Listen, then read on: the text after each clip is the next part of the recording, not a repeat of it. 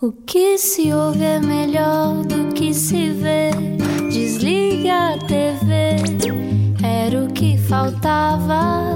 A vida acontece quando anoitecer, era o que faltava.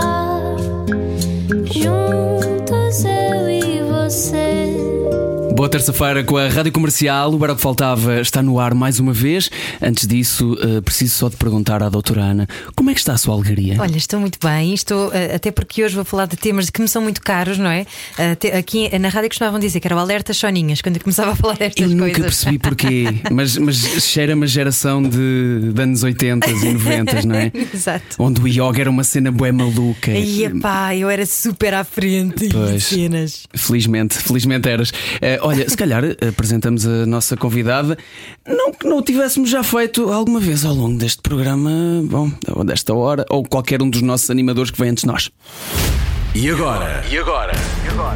Um pouco de suspense sobre quem será o convidado, quando na verdade já o anunciamos. Tantã. Várias vezes. Começou aos 14 anos na novela Jardins Proibidos, aos 36 é uma acompanhante de luxo na série O Clube. É a evolução natural das coisas, não é? Em 2020 começou um podcast que agora tem nova vida. O Cológica transforma-se numa plataforma de cursos online sobre bem-estar emocional, autoconhecimento, corpo, alimentação, ambiente e relacionamentos. Porque para ela não há problemas, há desafios e para nos explicar o que é isto da comunicação não violenta, recebemos hoje Vera Kolodzic. Não era o que faltava. Bem-vinda. Olá, Olá, obrigada Cológica. por me receberem aqui. Cológica. Cológica. É de cológico, Pois portanto, é. cológica. Pois é, pois é. Houve uma altura da minha vida em que eu punha o acento no I, Colodzig. Cológico- Não, é tu e, e a maior parte das pessoas. Pois, pronto, Que é um menos mal, menos vem mal. de onde? Vem da Polónia. Vem da Polónia. Vem da Polónia, sim. Foi importado. O meu pai era alemão, mas a família do meu pai era polaca. E daí o apelido, sim. Mas na verdade é um apelido inventado, portanto, esta termi- terminação de zig não é de, de nenhum sítio específico. Então Ah, é para parecer bonito? é para parecer bonito e original. Então era só Vera Coló?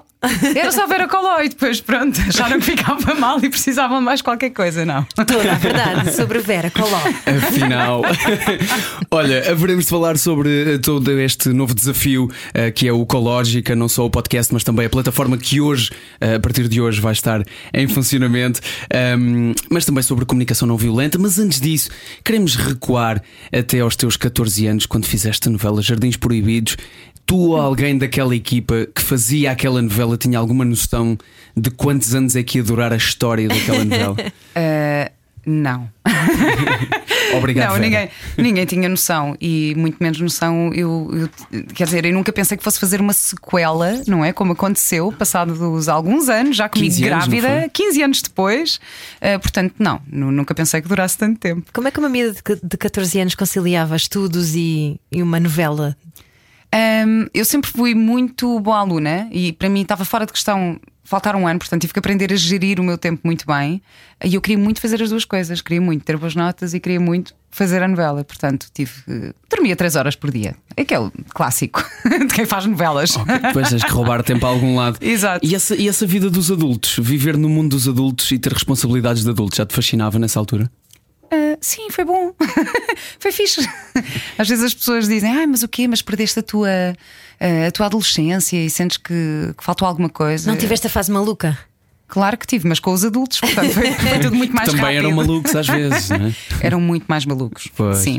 Ah, não, foi tudo, foi tudo muito, muito natural, porque eu acabei por, eh, por fazer grandes amigos também a gravar novela, não é? Portanto, eu tenho amigas até hoje que conheci nos Jardins Proibidos e, portanto, passámos a nossa adolescência juntas a fazermos aquilo que mais gostávamos, que era representar. Portanto, foi ótimo. Essa paixão já existia ou foi uma coisa que aconteceu por acaso? Eu sei que fizeste um anúncio aos 6 anos da, da Neo Blanc, Uhum. mas já havia essa vontade. Já havia essa vontade. Eu não me lembro de não querer ser atriz. Portanto, sim, já fazia aquelas coisas de ficar em frente ao espelho, fingir que falava inglês, fazia "Ars, rar, ras, rar, rar", em frente ao espelho. Foi assim, foi assim que inventaste o Colodzig. exatamente, exatamente. Um, sim, queria ser a Annie, uh, mas ao mesmo tempo era fã do Shining, portanto, um, uma escolha. Tinhas um lado sombrio, Vera Tinha um lado muito sombrio, sim. E como é que, quando é que tu te deste conta desse lado sombrio? E como, como é que conseguiste enfrentá-lo de alguma maneira? Porque uh, trabalhas as emoções enquanto atriz é assim uma coisinha já que exige alguma maturidade, não é? Tu começas muito cedo e depois aos 18 anos vais para Londres estudar também muito cedo, não é? Viver sozinha, etc. Deves ter eh, enfrentado aí muitos medos logo muito cedo. Olha, como, agora, como, agora esta coisa do desenvolvimento pessoal, nós temos que abraçar os nossos medos, abraçar, encarar isto tudo como belos desafios. E agora, olhando para trás, acho que foi mesmo isso. Acho que tive uns desafios incríveis na minha vida e que, que me permitiram crescer e estar onde estou hoje. Uh, portanto, a, a, ideia de ir para Londres também era uma das coisas que eu queria muito fazer. Eu não queria eh, falhar nenhum ano, porque eu queria mesmo aos 18 anos estar em Londres a estudar teatro e queria ter essa experiência. queria viver fora, queria viver sozinha. Um, portanto, foi, foi, foi incrível. Eu adorei ter essa experiência. Claro que tive que, que aprender e crescer muito rápido, mas isso foi, faz parte, foi ótimo. É, é a melhor maneira de fazer as coisas, é não planeá-las assim tanto e elas acontecer, ou planear, mas pô-las em prática. É, é isso a que te obriga a aprender. A questão é que eu, quando quero uma coisa, vou e faço. E, portanto, eu, a ideia de ir para Londres, por exemplo, eu queria muito ir e, e fiz acontecer, eu faço acontecer por exemplo, esta plataforma online, que eu tive esta ideia no início deste ano. Agora, eu fiz acontecer em menos de um ano, portanto, estou muito contente. Mas sempre, foste, sempre foste, sai, sempre foste assim muito determinada? Sim, sim, por acaso, sim, desde, desde muito, desde muito miúda, desde, desde criança mesmo, que eu sempre fui assim, de, de querer uma coisa, vou e faço. Vem de família? Ou foste tu que ganhaste essa resistência? Hum, não sei, se calhar vem de família. Quer dizer, eu sou mais nova de cinco irmãos. Portanto, sou assim, e tenho uma diferença muito grande de idades dos meus irmãos. Ah, claro, tinha que ser. Por isso é que cheguei e vi venci. Exato, é um bocadinho. Não, quer dizer, calma, também não é bem assim, não, mas há um bocado aquela coisa que acham às vezes.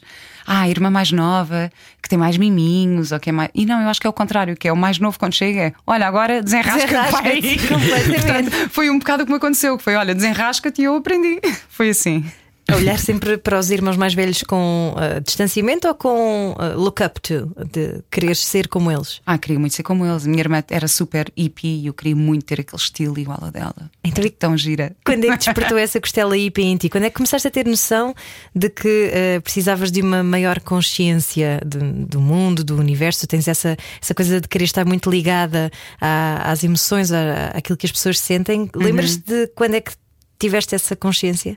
Eu acho que já tinha essa consciência, só que não falava sobre isso eh, publicamente. Eu acho que é essa a diferença. Agora as pessoas perguntam muito porque ouvem o podcast: Ah, mas quando é que despertaste? Quando é que se deu o teu despertar espiritual ou tua, o teu despertar para a sustentabilidade? E eu, na verdade, já tinha alguma consciência, só que Uh, simplesmente não falava sobre isso. Tinha, sei lá, tinha algum receio de que não ser bem interpretada ou de ser julgada. Sim, durante alguns anos não podíamos falar de energias, não é? Porque éramos as maluquinhas. Exatamente. Era o que estavas a dizer do yoga e essas coisas ah, todas. E dos soninhas que tu e dizes sempre. Soninhas, é? portanto, sim, sim. vamos entrar aqui nos soninhas. um, portanto, sim, eu tinha, tinha muita curiosidade. Agora, eu acho que a maternidade também foi assim um grande turning point para mim na vida, assim um ponto de viragem grande. Eh, foi quando eu comecei a ter mais consciência da alimentação, por exemplo, que eu só comia porcarias até aí, adorava pizzas e hambúrgueres, ehm, mas ao ponto de receber um telefonema de uma, uma empresa daquelas de pizza que nós encomendamos. Uh, ligaram-me assim: está ah, tudo bem, reparámos que não tem feito encomendas, o que é que aconteceu? e eu, olha, engravidei e tornei-me mais saudável, foi só isso.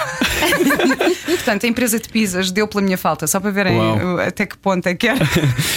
tu dizes que na altura essa, essa escolha veio pelo facto de, de sentires que que tinhas alguém dentro de ti, não é? E, e o facto a maternidade mudou-te em muito mais coisas para além da tua alimentação. Claro que sim, eu acho que muda qualquer mulher. Mas é obrigatório, não. esta pergunta agora é para as duas. É obrigatório uma mãe, quando é mãe, mudar ou é uma responsabilidade extra que sente por ter aquela criança em si? Eu acho que é um bocadinho, quer dizer, acho que é um bocadinho inevitável. Acho que é impossível tu, tu, ficares igual. É um bocadinho como as pessoas dizem: ah, vamos voltar ao normal depois desta pandemia. Uhum. Não há normal, é agora estamos todos um bocadinho transformados. É um bocadinho, acho que é o que acontece quando, quando nasce uma criança. Olha, a mim foi ao contrário, porque eu não. Ao contrário, no sentido de flexibilizou-me mais, porque eu, eu estava pai há uns seis anos sem comer carne e quando engravidei do meu mais velho, de repente só me apetecia comer pai e fiambre. Claro, mas está tudo bem. Mas eu pensava, está tudo bem. esta criança vai gostar de carne, eu vou satisfazer-lhe os apetites e por isso voltei a introduzir isso na minha Achaste que era, alimentação. sentiste que era um pedido dele lá dentro. Senti mesmo que era um pedido, aliás, eu acho que nós sentimos muito a personalidade de- dos nossos filhos na barriga. Não sei se partilhas dessa opinião, Vera Kolodzik, mas eu já sentia muito tipo: hum, parece-me que este vai ser calminho, mas comedor de carne. Ou então, E é? "Hum, parece-me que esta vai ser maluca. e, e, de facto revelou-se. E é? E come carne?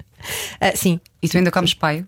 Ainda, não, não, não. Processados, processados evito ao máximo, sim. É isso, é é isso, saudável é isso. dentro de carne, mas tipo carne biológica, etc. Exato. Faz sentido, acho que sim. Sem fundamentalismos, acho que isso é o mais importante. É pá, sim, se faz favor, é que, é que se, há coisa, que- se há coisa que é difícil de eh, te aproximar a um estilo de vida, seja ele qual for, não só da alimentação, mas em particular na alimentação, um estilo de vida diferente, é quando as pessoas são super fundamentalistas. Não podes comer. ou- é, é como as séries, olha, vou-vos dar um exemplo menos, menos chato, que é as séries. Tens de ver aquela série. Eu já não quero ver. Se alguém disser que eu tenho de Pois ver. é, pois é. Não é?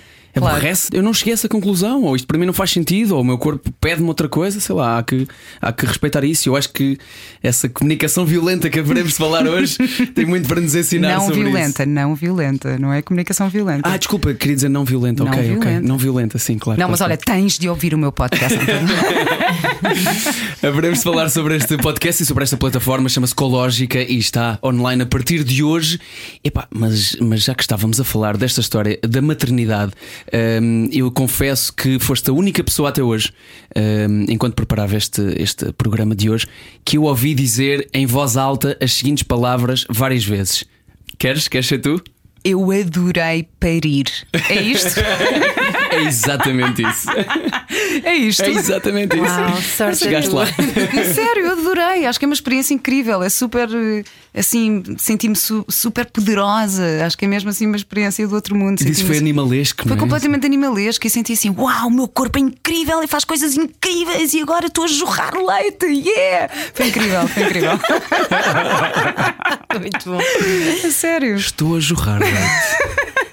Esta eu nunca tinha dito, por acaso. Só Guarda agora. essa. É com esta imagem que, de Vera Kolodzik que vamos, Kolodzik, aliás, que vamos para a segunda parte do Era Faltava. Fique connosco à conversa já a seguir. Eh, temos de falar obrigatoriamente sobre comunicação não violenta, sobre autoconhecimento, corpo, alimentação, ambiente, relacionamentos, tudo temas que acontecem na nova plataforma eh, de cursos online chamada Cológica. Preparar o jantar sem a rádio ligada.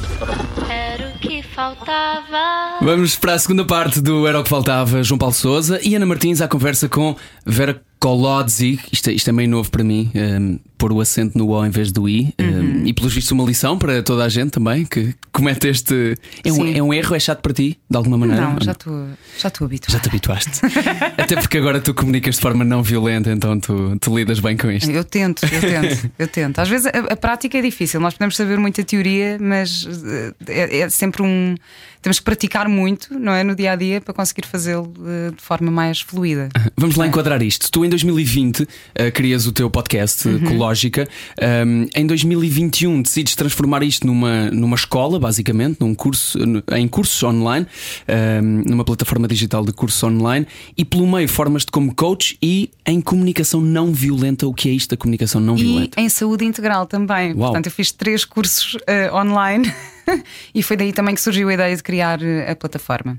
A tua pergunta era se o que é O que é a comunicação não o que é violenta? comunicação não violenta? Bom, isto é um- é um. E porquê é que precisamos tanto saber todos sobre isso? Isto é uma ferramenta que foi criada pelo Marshall Rosenberg um, nos Estados Unidos e basicamente é, é de que forma é que nós podemos comunicar de um, honestamente, dizendo aquilo que sentimos e, e fazendo os pedidos de forma muito clara. Portanto, tentar sermos. um, conseguir eh, comunicar exatamente aquilo que estamos a sentir e a pensar, mas sem ofender o outro ou sem invadir o espaço do outro. Eh, Portanto, é assim uma, uma técnica que se usa para conseguir fazer isto. Agora, se vocês querem que eu explique comunicação não violenta em. Temos o quê? 5 minutos? Vai ser um bocadinho complicado, eu posso tentar. Sim, sim. No fundo, é uma forma assertiva de eh, tentar passar o nosso ponto de vista sem querermos impor nada a Sim. ninguém, não é? Sim, hum, parte tudo muito da observação. Ou seja, muitas vezes nós estamos em conversas com, ou em discussões com alguém e dizemos eu estou só a fazer uma observação, mas não estamos a fazer uma observação, porque quando nós Estamos a dizemos. julgar? Estamos a julgar, exatamente. Então é aprender um bocadinho o, o que é a observação versus o julgamento. não é? E é conseguir fazer isso. Vamos dar aqui exemplos práticos. E tu, tu- já te ouvi falar de um que é tu chegavas atrasada ao yoga porque o teu filho se atrasava de manhã e isso chateava-te e acabavas por eh, discutir com ele. Entretanto, explicaste-lhe de forma presumo eu, não violenta. Sim. E a coisa mudou. Por acaso eu hoje de manhã fui um bocado violenta, confesso que ela atrasou-se demasiado. Temos os Mas também é dias. importante, não é? Reconheceres essa incoerência em ti, porque quer dizer, tu não és santa, não é? Não, como é óbvio, claro, eu hoje de manhã, ele hoje de manhã atrasou-se muito na esco- para chegar à escola e eu já estava estressadíssima assim. Estás a ver, Mateus? Não, temos que ir. Sim, eu, eu tentei muitas vezes, eu disse, Mateus, já te pedi para ires lavar os dentes cinco vezes. Isto é uma observação, não é? Estou a ficar um bocadinho nervosa porque estamos atrasados. Podes ir lavar os dentes agora, por favor? E eu, Partilhar a emoção que está a sentir. Exatamente. E ele começa, mãe, não, vou só fazer mais um desenho. Eu, não, acabou-se o desenho, agora acabou. Pronto, portanto, eh, nem sempre eu consigo praticar, mas tenho alguma consciência disto. Sim, mas outro Importante exemplo que eu te posso, outro exemplo que te posso dar em relação a esta questão da observação e do julgamento é, por exemplo, um casal, eh, um chega à casa e diz: "Ah, Não lavaste a louça outra vez. Mas isto não é uma observação, a observação é a louça está no lava-louça por lavar.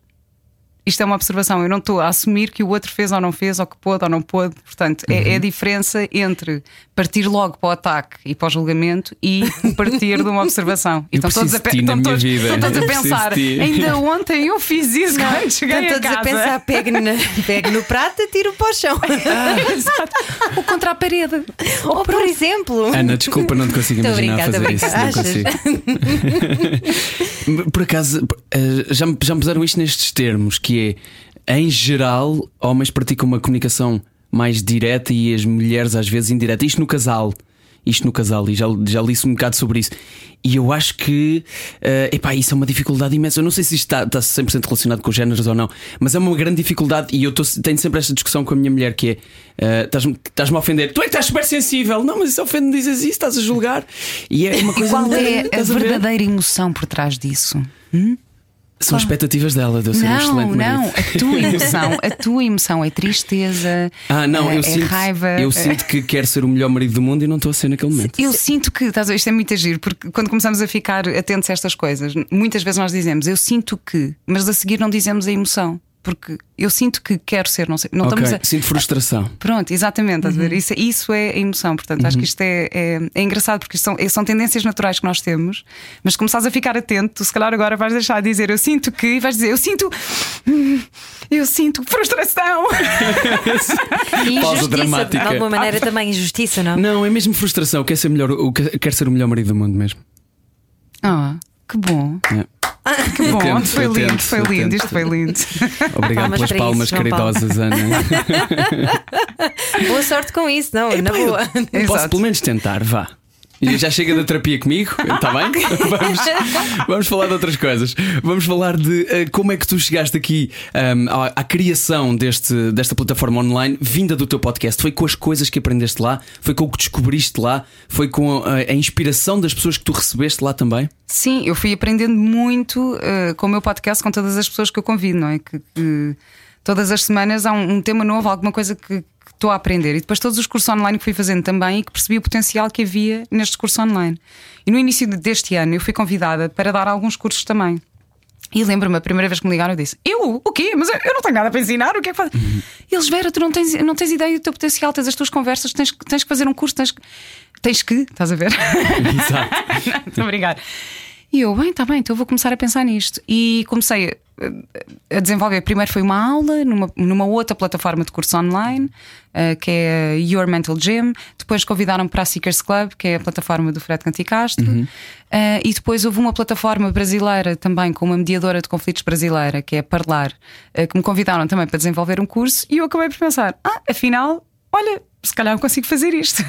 Sim, porque uma das coisas que tu percebeste também foi que fazer este podcast durante a pandemia eh, tirou-lhe todas as barreiras, eh, fronteiras, aliás, não é? Sim, sim, Começaste sim, sim. a fa- falar com malta do mundo inteiro, basicamente. comecei a fazer também a gravar à distância e, e como este curso que eu estava a fazer de saúde integral, eu tinha muitos professores brasileiros que vivem no Brasil, eu, eu tent- tive que arranjar uma maneira de conseguir entrevistá-los e então comecei a gravar à distância e isso foi, foi, foi incrível, foi assim dar mais um passo.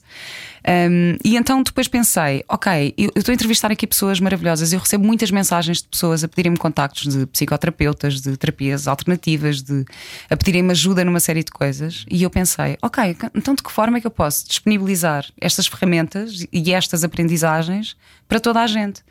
E foi aí que surgiu a ideia de criar uh, a Ecologica.com, que é uma plataforma de curso online em que eu tenho estes formadores que eu já entrevistei no podcast e que, que desenvolveram cursos de acordo com as suas especialidades e com os seus temas um, e que estão aqui todos criados nesta rede uh, na qual eu sou um, pronto, o ponto em comum, não é? Eu estou a juntar estas pessoas Sim. todas e, e, e, gosto muito assim desta ideia de, de, comunidade também, desta comunidade que estamos aqui a criar. Tem, há uma coisa complexa e se calhar, bom, vocês as duas saberão sobre isto. Uh, a Ana, a Ana fala várias vezes sobre este tema de este tipo de coisas, este tipo de temas nem sempre são bem uh, recebidos, pelo menos ou não eram há, há 10, 15, 20 anos, era uma coisa mais complicada de falar. Hum. Um, mas eu ainda sinto às vezes que ao não saber muito sobre um tema é-me difícil entrar, entrar nele, uh, chegar, um, chegar a um ponto em que eu me identifico com ele o suficiente, porque normalmente já estamos num nível, quando ouço alguém falar e está num nível avançado, eu perco, perco, perco o interesse é difícil para mim acompanhar. Eu não, não sei aquilo, não sei sobre aquilo, às vezes não sei nomes só. E aquilo para mim já fica difícil.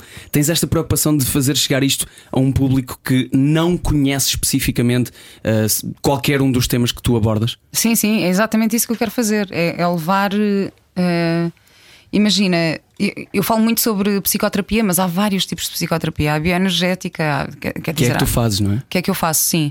Uh, há, uma, uma, série, mesmo as terapias alternativas, sei lá, há o reiki, há a acupuntura, há, uh, e, em relação à medicina, existe a homeopatia, a saúde, uh, os médicos de medicina integrativa, e a tentar explicar um bocadinho quais são as diferenças entre todas estas coisas e quais os benefícios que as pessoas podem ter ao experimentarem este tipo de coisas. Pronto, e, e, e aquilo que eu tento muito também é: eu não quero dar uma, uma verdade absoluta, é dizer isto é que é, isto é que resulta, com isto é que tu vais ser feliz e ficar incrível. Não, eu partilho um bocadinho a minha experiência e, e tento dar assim uma oferta de: olha, então, existem estas coisas, agora vai, experimenta e vê o que é que resulta para ti. Eu, eu tenho de ter muita consciência disso, porque acho, acho perigoso eu ficar eh, nesse, nesse sítio. E não uhum. quero nada disso, porque aquilo que eu quero é conseguir eh, aproximar-me. E acho que parte de criar empatia também é conseguir reconhecer no outro um, coisas que também reconhecemos em nós. Às vezes, sei lá, estamos a falar com alguém que está a passar por um fim de uma relação ou, ou, e visto de fora parece muito mais fácil, uhum. não é? Tu pensas, ah, claro. que estupidez, eu faria isto assim e assado. E nós queremos dar as soluções quando não nos cabe a nós, não é? Exatamente. Queremos, queremos... resolver os, os, problemas dos outros. Que isso também é uma estamos forma a viver as emoções, aquelas emoções, não é? O final da relação é um bom exemplo. Tu viste de fora, não, tens, não estás a sofrer, é claro. é fácil para ti dizer esquece e segue em frente. Claro, e às vezes o que a pessoa precisa é só de alguém que reconheça ah, ok, eu estou a ver que tu estás a sofrer. Precisas de um abraço, precisas não sei o quê, vamos só conversar, vamos, eu só estou aqui para ouvir. Isto é, é acho que igual, ficamos assim num, num, ponto igual com, com, com as pessoas e, e, não corremos esse risco de ficarmos ah, superiores, eu sei mais do que tu, porque. Claro. Não. Até porque era aquilo que tu isso. dizias, que não há verdades absolutas, não é? E quando tu, quanto mais estudas das escrituras antigas, de hindus ou budistas, ou seja o que for, mais percebes exatamente isso, que andamos todos às apalpadelas e provavelmente nunca ninguém saberá nada, e quanto mais sabes, mais te contradiz, etc. Não é? Há vários milhares de anos, há não é? Vários Recentes, milhares as apalpadelas já são de trás. Repetidamente. não, e acho que é sempre. Aquilo que eu acho uh, interessante é, é, e eu costumo dizer isto quando me perguntam, a minha pergunta do podcast final é sempre qual é a tua ecológica de vida. E eu costumo dizer: a minha ecológica de vida é viver em verdade com a minha verdade um, e é ser congruente uh, comigo. Ou seja, aquilo que eu penso, que eu faço, e, que eu digo e que eu sinto, está tudo alinhado. Uh, e é diferente do que ser coerente, porque ser coerente pode ser. Uh, eu hoje digo: ah, não gosto sei lá, não gosto de azul, mas amanhã se calhar eu até vou gostar. E eu amanhã vou estar a ser, posso não estar a ser coerente com aquilo que eu disse hoje, mas vou estar a ser congruente com aquilo que eu estou a sentir. Portanto, eu, eu acho que isto é assim um uma parte muito importante. Pensar nesta, não na verdade absoluta, mas naquilo que é verdade para nós num determinado momento. E não haver dogmas e coisas pré-estabelecidas que nunca irão mudar. Exato. Sim, como Olha, te compreendo. Mas tu consideras que isto é uma missão para ti? Hum, se é uma missão, não sei, olha, eu sinto-me muito feliz a fazer isto. Portanto, não sei se é uma missão. Eu acho que aqui, em relação à missão, aquilo que eu estou a sentir é que eu, durante muito tempo, fui muito resistente ao, ao status da celebridade, é? porque eu Quer dizer, sou conhecida desde os meus 14 anos, não é? Estava em capas de revista, estava, eh, fui protagonista de novelas e, e uma série de coisas. E eu e eu Foste a Zé no Espírito Indomável, desculpa no lá. Espírito Indomável. Nem sei como é que ainda não falámos sobre isto, mas para uh, mim isso foi incrível. Foi mesmo. Foi. Mesmo a sério. Eu adorei, para mim também foi incrível. Eu adorei, mesmo. Um, e eu tentava, era muito recatada e não queria expor-me publicamente, não queria, queria proteger a minha família, queria tudo isso. E de repente eu cheguei aqui a um ponto que pensei: então espera lá, mas eu tenho esta voz pública, eu se calhar tenho um alcance uh, diferente do que outro, sei lá, do que um coach ou do que um terapeuta qualquer, eu se calhar posso usar esta voz de uma forma positiva. E então é só nesse sentido que eu sinto que estou a viver uma missão. Eu acho que estou a tentar usar a minha voz uh, da melhor forma possível. E como é que alguém então como tu, que tem que estar exposta necessariamente, como é que aprendeste a lidar com essa exposição? Acho que foi, acho que foi isso. Eu, eu durante muito tempo protegia, não é? E agora comecei a abraçar esse desafio, aquilo que estávamos a falar há bocado. Foi um bocadinho aceitar que, ok, eu tenho esta posição, já não vou voltar atrás, eu não, vou, não posso mudar o que está para trás, não é? Aceitar é a palavra. Uh, sim, aceitar, abraçar, abraçar, abraçar. abraçar. É como abraçar as árvores. Mas era do género, vias a tua capa, a tua cara numa capa de revista e ficavas angustiada com isso? Se fosse sem o meu consentimento, sim, claro. Claro que sim, ficava super angustiada, sentia-me super invadida, super um, ficava mesmo transtornada com aquilo. Agora também foi um processo, não é? Já passei por isso, já, já, já resolvi, agora lido com isso de outra forma. Agora penso, ok. Há revistas, há estas coisas. De que forma é que podemos estar todos em, em harmonia e viver bem? mas, é que no fundo tu nunca tiveste uma personalidade anónima, porque começas a formar a personalidade na adolescência, não é? Portanto, aos 14 anos já estás nas capas das revistas, ao fim e ao cabo, com os jardins proibidos. De alguma maneira, tu não sabes o que é passar pela experiência de ninguém te conhecer. Como é que isso é? Hum, não, não, sei, não sei. Não, sabes, não sei porque pois? não sei mesmo. Já não te lembras? sabes quando viajas, que tu gostas de viajar? Sei quando viajo, sim, mas depois sabes que temos aquele dom de, imagina, estamos, estou na Tailândia, numa ilha perdida, de repente aparece um grupo de 20 portugueses. Pois é, pois é. sabes? Às vezes isso acontece. Sim, mas eu adoro viajar e, e na verdade eu nunca, também nunca me preocupei muito com isso. Eu nunca deixei de fazer nada porque era conhecida. Nunca tive aquela paranoia de ai não, não posso ir ao restaurante porque ai não, toda a gente conhecer. Não, nunca tive isso. Eu fazia a minha vida e pronto. E depois conheciam-me. Eu, ok, está bem. Tentava olhar para isso de uma forma boa, ou seja, pensar, ok, deixa-me lá pensar que isto vou agradecer porque isto é alguém que está a reconhecer o meu trabalho e isso é positivo. Uh, nunca deixei de fazer nada por ser conhecida. Uhum. Olha, eu li, eu li também e identifiquei muito com isso que, que, tu, no início da tua carreira como atriz, te auto-intitulavas aprendiz de atriz, ah. mesmo já estando a fazer. Pronto, eu até dizer essas palavras em voz alta, mesmo depois de acabar a escola de ator, também tive sempre isso. Minha mulher chateava-me imenso, porque ela é, de matemática, é das matemáticas. Então, se tu fazes um curso, és ator, para ela era o que faria sentido, não é? E eu acho que toda a gente, para nós, isto não, não faz sentido, Ai, não é? Não Esta conseguia, lógica. Claro. Eu não conseguia, eu dizia, não sou aprendiz, Exato. porque. Uh, mas é como tudo, é, é como aquilo, é, aquilo que estavas a dizer de, de, de, conhecer as. De estar a estudar muito, mesmo de desenvolvimento pessoal ou das religiões ou tudo isso, é um bocadinho como ser ator também. Para mim era muito estranho dizer eu sou atriz, porque eu acho que é um processo ongoing, acho que é uma coisa que tu vais crescendo e vais uh, ficando melhor. Portanto, para mim era difícil dizer, sim. E hoje em dia sentes-te como aprendiz de coach e aprendiz de pessoa que tem uma plataforma digital? não, eu agora tenho uma coisa diferente, que é, eu gosto de me definir não pela minha profissão, mas por outra coisa, por outras coisas. Então, então não és atriz, mas. Sou mãe, isso é um facto. Okay. Sou mulher.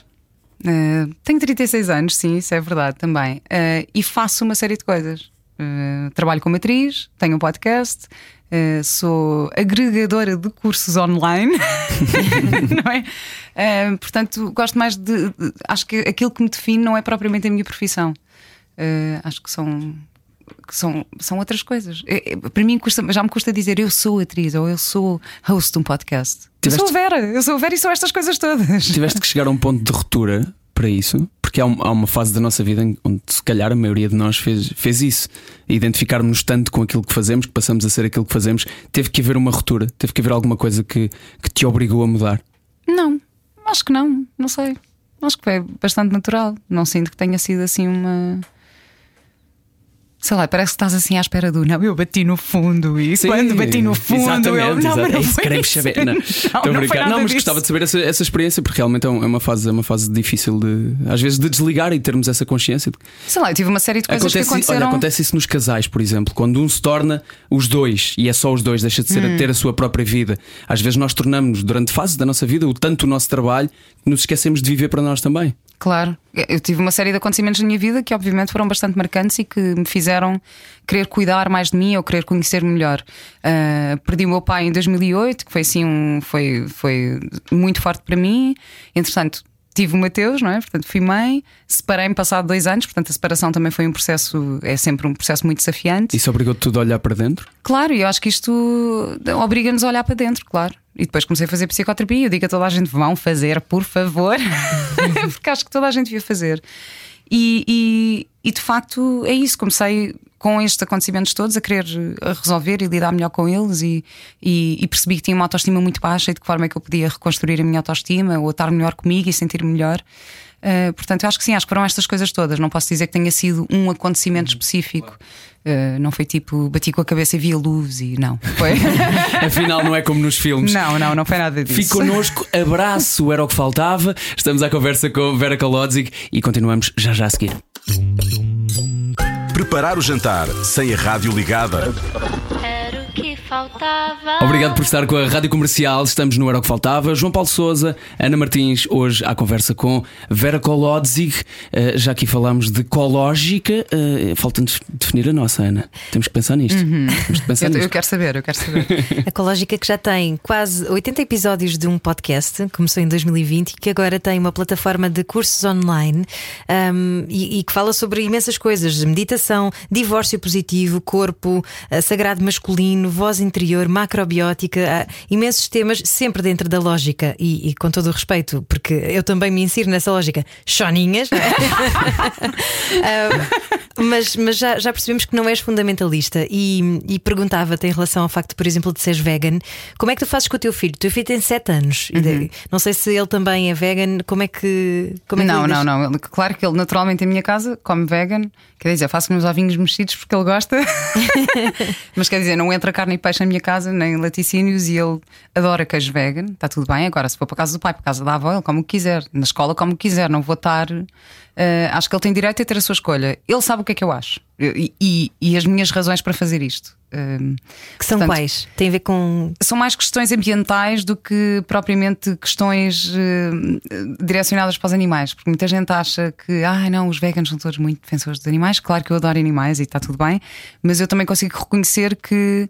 Que há coisas que são a lei natural da vida, e por exemplo, se eu for para uma aldeia em que uma pessoa tem as suas galinhas e os seus porcos e as suas vacas, eu não vou para lá dizer, ai não, não matem o porco e a vaca. Quer dizer, as pessoas vão se alimentar daquilo, não, não, não me faz sentido eh, ter essa discussão nesse contexto. Portanto, Uh, são estas as minhas razões uh, e ao Mateus eu tento lhe dar a escolha de, de ser ele a decidir. Quando ele quiser, poderá fazer a escolha que quiser. Agora comigo, come vegan, sim, em casa. Olha, mas como é que se faz um programa de viagens em Portugal chamado Missão 100% Português? Fizeste com o João Paulo Rodrigues, não é? Andaste Foi- foi pelo país a provar a gastronomia portuguesa a sendo vegan.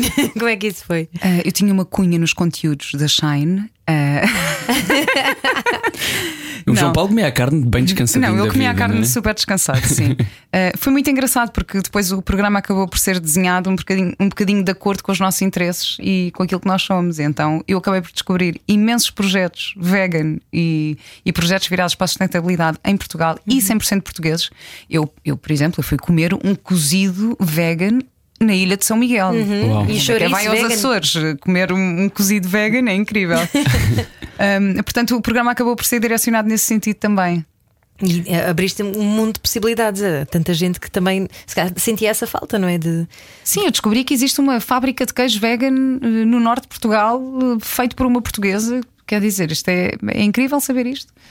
É muito bom. Portanto, foi tudo Mas não, feito. não é conhecido assim. como o país mais fácil do mundo para comer eh, assim, de forma simples, chegar ali à esquina e comer qualquer coisa vegan. Acho que agora já está a mudar um bocadinho. Eh, Eu tenho sorte porque tenho um namorado cozinheiro vegan em casa. Uau. Portanto, não, não sofro Sim, com também isso. eu. Ah, bem, olha assim. Obrigadinha. Olha, eu presumo que, essa- que todas essas mudanças que, que estamos a falar eh, aqui na- que aconteceram na tua vida e, que continuam a acontecer. Já agora estamos à conversa com o Verko Lodzic. Uh, não foram mudanças que aconteceram de um dia para o outro, mas pergunto como é que as pessoas à tua volta foram reagindo a essas mudanças. Como é que as pessoas à minha volta foram reagindo? Hum. Às vezes as pessoas ficam zangadas, não é? Começam a dizer, é, pois, esta agora, agora também também virou daquelas. eu já ouvi sim, isso muitas vezes. Não, não, eu tenho as minhas amigas, por exemplo, gostam muito quando eu começo com estas conversas, ou, e elas contam, ai, lá vem a coach, agora vem a coach. Mas depois é muito giro, porque acabamos por ter, imagina, se alguma está a atravessar um desafio qualquer com a família, ou não sei o quê, eu às tantas começo só a, a conversar e a usar algumas ferramentas que também já adquiri, uhum. de repente elas, elas param e ficam. A ver, esta coisa do coaching, isso afinal, isso afinal resulta. mas goza um bocadinho comigo, claro, é coachy, coachy, coachy. Um, mas faz parte, está tudo bem. Mas é por ser uma coisa, é por ser uma coisa meio. Como é que se diz isto? Bom, não, não quero de maneira nenhuma ser depreciativo, mas meio da moda não é? Está um bocadinho em voga neste claro, momento. Então, sim. com a pandemia trouxe mais isso, não é? Se nos pôs em casa, temos que receber conteúdos on, mais online ou mais através da televisão, seja o que for, da rádio. Uh, todos estes consumos de televisão, rádio, por exemplo, e internet aumentaram. É normal que isso tenha acontecido e que tenha ajudado nesse processo. Mas, mas o facto de ser uma coisa que está a acontecer muito pelo mundo inteiro atualmente faz-te pensar duas vezes sobre, sobre esse assunto ou, ou ficas a pensar na maneira como as pessoas podem julgar essa, essa tua mudança também? Eu acho que é que é normal. Eu consigo entender porque é que as pessoas julgam muito esta.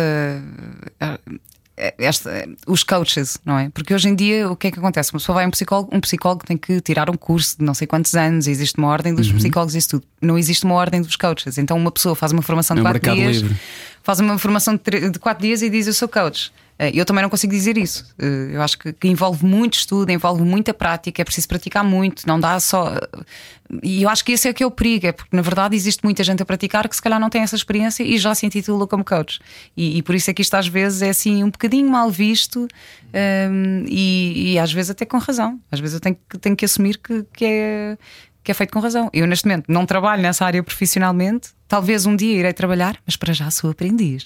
Aprendiz de coach, lá está. Exatamente. A tua vida como, como atriz, alguma vez ficou para trás por causa, por causa disto ou isso não é um, de todo um plano teu? Não, neste momento estou a conseguir conciliar muito bem. Acabei de fazer o clube, uhum. um, que está online também. É verdade, também está online, lá está. Também cresceu durante também, a pandemia. Também está online.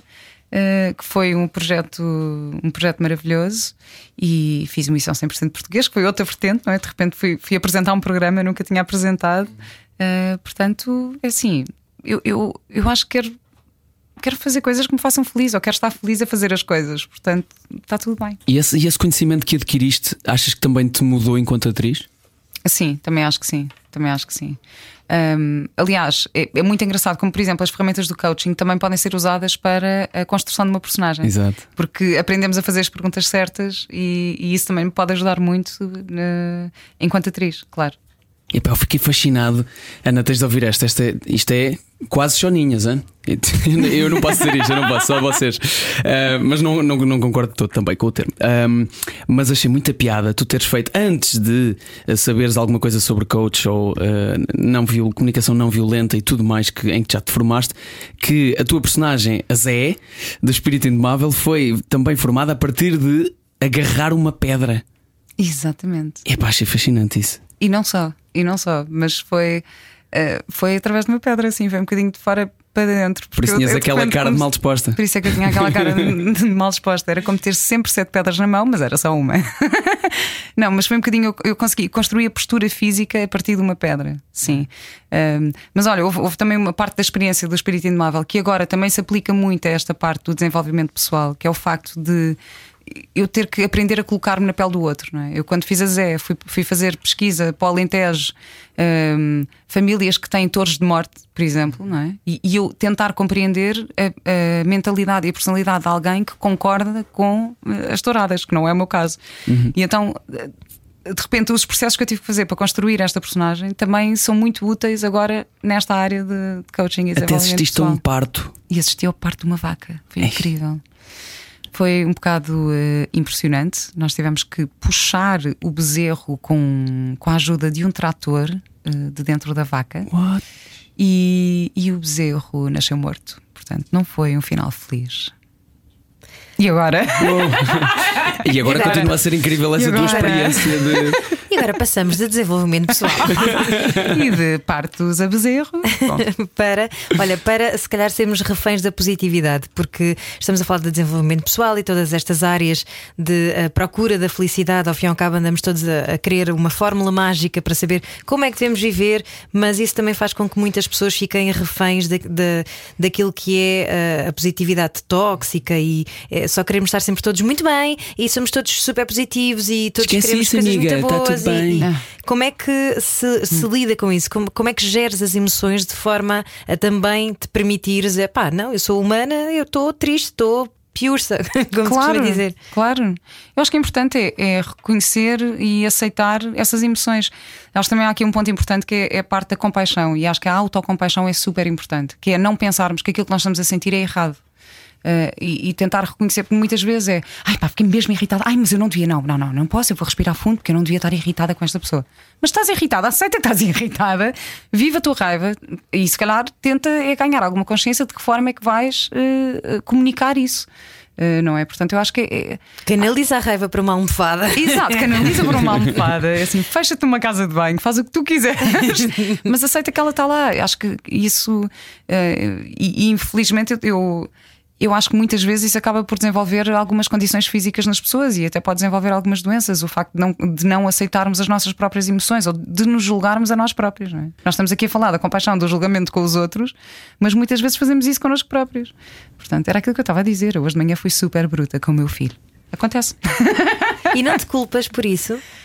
Se não me culpo, não, eu acho que, não, por acaso, acho que talvez no início, hum, quando o meu filho nasceu, eu sentia muito mais culpa do que aquilo que sinto hoje em dia. Não sinto culpa porque se, se, se em algum momento eu acho que faço alguma coisa que não é correta, eu tenho a humildade de ir ter com ele, mesmo sendo uma criança de 7 anos, e dizer: Olha, Mateus, desculpa, eu sei que não falei bem, eu sei que. E, e eu tenho, acho, acho que consigo fazer isso. E, e a partir do momento em que fazes isso, para que é que vais estar a alimentar a culpa? não sei, para mim, não, tu sentes? Não é isso, é como é que, como é que se gera essa, essa questão? Porque às vezes nós sentimos, mas não nos apercebemos dela, não é? Começamos a sentir assim um peso, uma coisa de ai, agora vou ter que fazer não sei o quê e deixá-lo aqui quando ele queria estar comigo, por exemplo. E, e saberes lidar com isso e dizeres que não ou que sim, seguindo aquilo que tu queres e não para agradar os outros, também é um desafio, sobretudo para pessoas que vivem muito para ah, tentar agradar, não é? Sim, claro, e muitas vezes um não eh, ao outro é um sim a ti própria. Portanto, dá para, para também tentar ressignificar dessa, dessa, dessa forma, não é? Às vezes, sei lá, às vezes nós estamos muito cansadas e é normal porque dormimos pouco ou temos que. eh, des- dar- temos que gastar muita energia a, a arrumar a casa, a fazer comida e não sei o quê. Às vezes o nosso filho quer brincar, nós estamos tipo, não, não dá, eu agora tenho mesmo que descansar. Isto é um sim a ti. Portanto, se pensarmos nisso dessa forma, talvez essa culpa possa, possa desaparecer um bocadinho. Uhum. E pensamos também que não somos super mulheres, não é? Claro, sim, só quando parimos. Exatamente. Aí sim. Nós vamos guardar essa tua frase neste, neste programa. Eu adorei parir e era, era o jato, jato de leite? Jorrar, Jorrar, jorrar, leite. jorrar leite. Desculpa, mas vamos ficar com essa frase. Vamos ficar também com o convite para passar em cologica.com. É ponto .com. Cologica.com, sim. onde podem conhecer todos os cursos online, eh, online disponíveis a partir de hoje, eh, criados eh, pela nossa convidada de hoje, a Vera Colodzi. Muito obrigado por teres vindo até aqui a hora que Muito faltava. obrigada, obrigada por, me- por me receberem aqui. Foi bom para ti? Foi muito bom. Foi ótimo para nós. Continuo na rádio comercial, já a seguir, DJ Miguel Simões com o comercial By Night. Beijos e abraços, até amanhã. Era o que faltava com João e Ana. Que faltava. Na Rádio Comercial. Juntos eu e você.